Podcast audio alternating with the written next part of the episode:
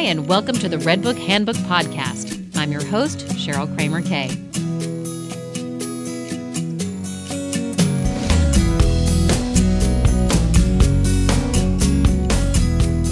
In light of our current economic crisis, sound financial planning tips have never been more important. Today, we have some free money advice from David Bach, bestselling author of Finish Rich for Couples and Finish Rich for Women. Be sure to stick around until the end of the podcast to find out how you can submit your own questions to David. A reader asks My mother asked me to be the executor of her will. What do I need to know, and what questions should I ask my mother to make sure her wishes are fulfilled? Here's David's advice.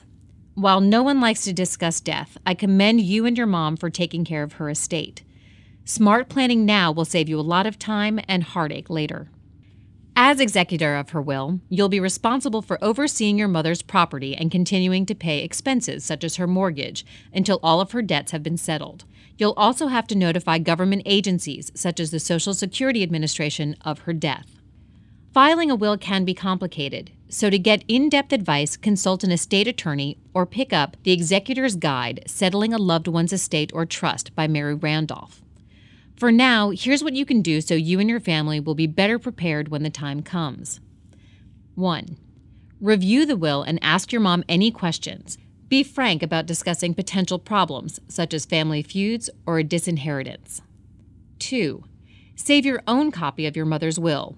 Know where to find her financial records, including life insurance, safety deposit boxes, and investments, along with account numbers, contacts, and passwords. 3. Find out who your mother's accountant, banker, lawyer, and any other financial advisors are. Also, get written permission from your mother to hire professionals, such as a lawyer or a CPA, to help in carrying out the will. 4. Know your mother's wishes for burial and organ donation and get them in writing. I hope these tips from David help you plan ahead wisely. Trying to make sense from your own dollars and cents? If you have a money question for David, email him at moneysmarts at redbookmag.com.